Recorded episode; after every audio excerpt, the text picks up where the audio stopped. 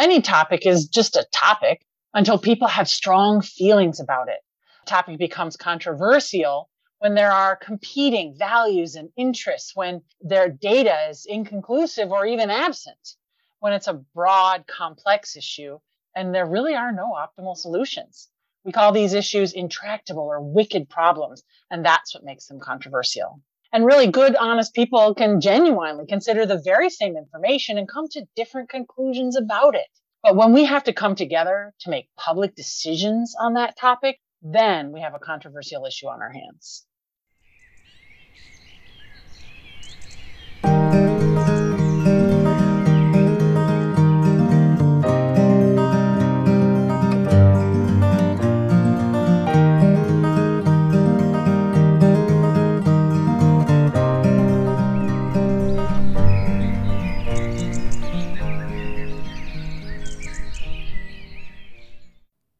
Welcome to the ETC by the University of Minnesota Extension. I'm Nate Meyer, and I'm excited to talk in this episode with my colleague Andrea Lorek Strauss, an extension educator with the Minnesota Master Naturalist Volunteer Program team, about her experience and expertise in teaching and talking with others about controversial issues. Hi, Andrea. Welcome to the podcast. Hi, Nate. Thanks for having me. Yeah. So, why do you think that being able to talk and teach about controversial issues is important to manage some of our environmental challenges? Well, when issues become hot and, and controversial, there's a natural human response uh, to avoid conflict or even to feel competitive or get into negotiation situations. So it would be easier for an educator to want to avoid that. They want to avoid the tension and conflict they don't want to be put on the spot. It's easier to stick to common ground and not make anyone upset. But I really think that educators should should not avoid uh, controversial issues for a couple of reasons. One, because controversies are compelling. Students become motivated learners when those emotions are engaged with learning. So there are some learning benefits to engaging controversial issues. But also, today's world is so overrun with opinions and punditry we need a populace that really understands their own values, that understands that other people may think differently from them. People who have experience communicating with others about their you know, opinions and feelings and views. And really a populace that has the mental confidence, the, the optimism that they can get their head around a complex issue. If we could all get better at handling handling controversial issues, we will have a more civil society, our democracy will be stronger. So, in addition to the learning benefits, there are a lot of great social outcomes to including environmental controversies in our education and outreach. So, as part of our program that we do on controversial issues, we start by brainstorming what are some issues that are controversial, and then, of course, what are some issues that are not controversial. And pretty much the list of controversial issues is never ending, and the list of things that are not controversial is very short. So, the situation of the day will bring up different ones that are more obvious Uh, you know the classic one in environmental education is about climate change. And but i think that issue has really changed in the time i've been talking about teaching about controversial issues. In the beginning you know back in the late 90s there were questions about whether or not the climate is changing how much is it changing whose fault is it all of that. But that's really changed. We have so much more data now. We have clear uh, expression of data trends, of changing weather patterns, and all that good stuff that whether or not climate is changing is kind of no longer a controversy. The data are clear. And so, what is controversial about it is how did this happen? And what should we do about it? And so, pretty much any issue, any topic has its controversial aspects. There will be some aspects that either the data are clear or people generally agree about, but there will be aspects of those issues that come up that people, dis- good people, uh, you know, good thinking, hard, you know, working people can genuinely disagree. Many of our listeners know you from Extension, but you've been tackling and teaching others about how to tackle controversial issues for a long time. Can you tell us about your background? In general, I'm an avoider of conflict, uh, but this is the world we live in. I have been with Extension for 14 years, but before I came to Extension, I worked with the International Wolf Center for about 12 years in various roles. And the gray wolf is a controversial issue in many sectors, in many you know ways of thinking about them. And so I had plenty of chances to hear various viewpoints and to find myself in a heated moment or two. And, and honestly, I made some mistakes in how I handled it, how I taught about it, how I communicated with others. And so I learned a little bit of trial by fire. But in my role there as the director of education, I was in a position to develop some standards, some organizational guidelines for how will we talk about these different issues, what positions the organization is taking and how we can communicate about those, um, and develop some guides for helping our staff, our board members, and our volunteers all kind of get on the same page about how we're going to talk about these issues. So I really just developed these topics and this these reflections based on experience. I will say that in my work in extension, my thinking really has evolved, uh, uh, you know, broadened uh, since then. I've, I've brought in some, some new ideas about ways of knowing and worldviews and universal values that has really given people more to reflect on. What are some of the important steps or strategies that can help us prepare and talk about controversial issues? If you know that a controversial issue may come up in your education and outreach efforts, I do have some tips for you think carefully about the various aspects of the issue so that you can think about it from multiple perspectives and then feel more confident addressing the uh, issue objectively. The first thing you're going to do is think carefully about your own personal beliefs about that issue. You're going to understand where you may have blind spots. You may take some time to think about where did my values come from? Why do I think what I do? the reason for doing that is so that you can stand secure in your own knowledge, in your own opinions, and knowing that you get to have those opinions. I do recommend that people try as much as humanly possible to set those aside a little bit in an educational setting, but being aware of where you know your feelings land, where your opinions land, where your values land helps you to have the humility and the security to not become defensive in a tense situation. Because any controversy or upset student or or even argument isn't about you as an educator. And that's important to to reflect on and be prepared for. The second step is to think uh, broadly about where may be some uh, points of agreement on the issue at hand. So you might identify declarative statements you think that all parties to the issue would agree upon you're going to check that list with a critical friend who might ha- give you some feedback about whether they really think people will actually agree on that. That may be where you find some blind spots.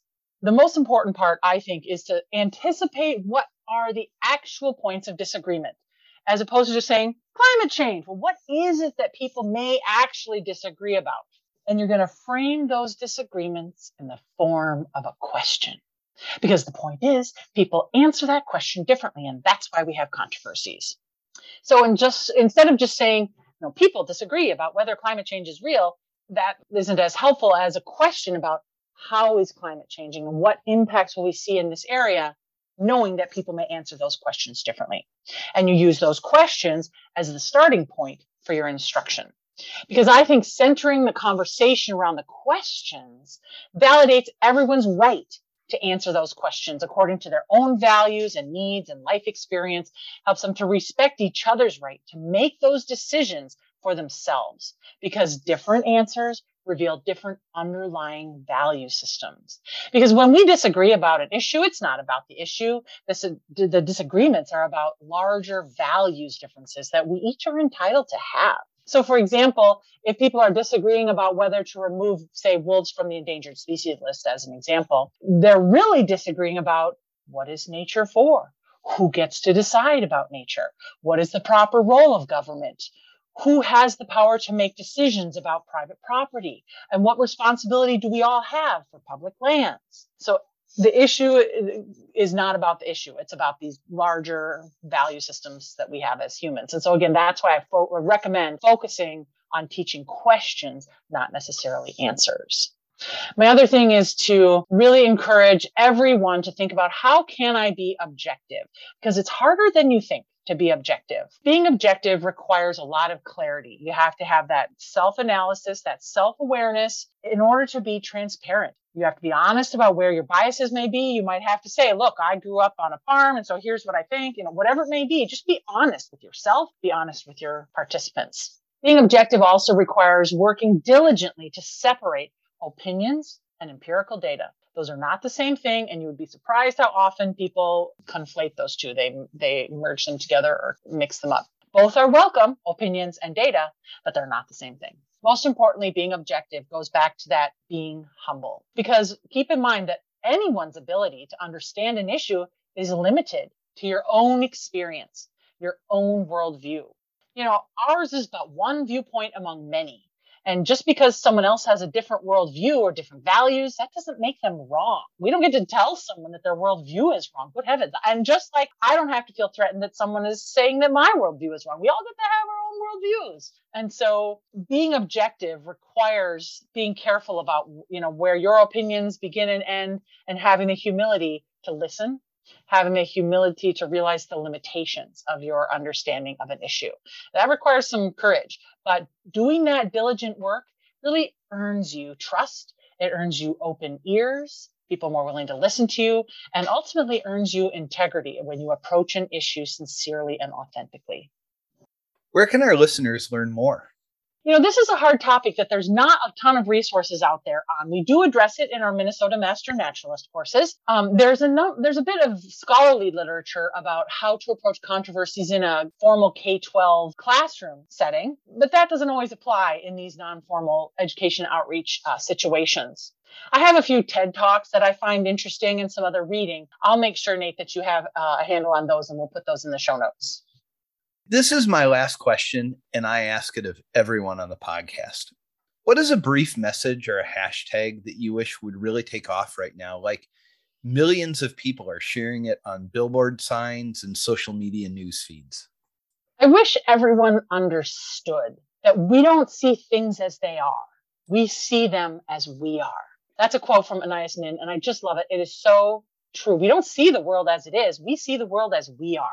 And if we could all keep in mind that we are limited by our own worldviews, I think that would make a big difference in the world that we are one person in a larger community. Because living in society calls us to work at understanding each other. Difference doesn't have to be threatening, but I think it's become that in today's world.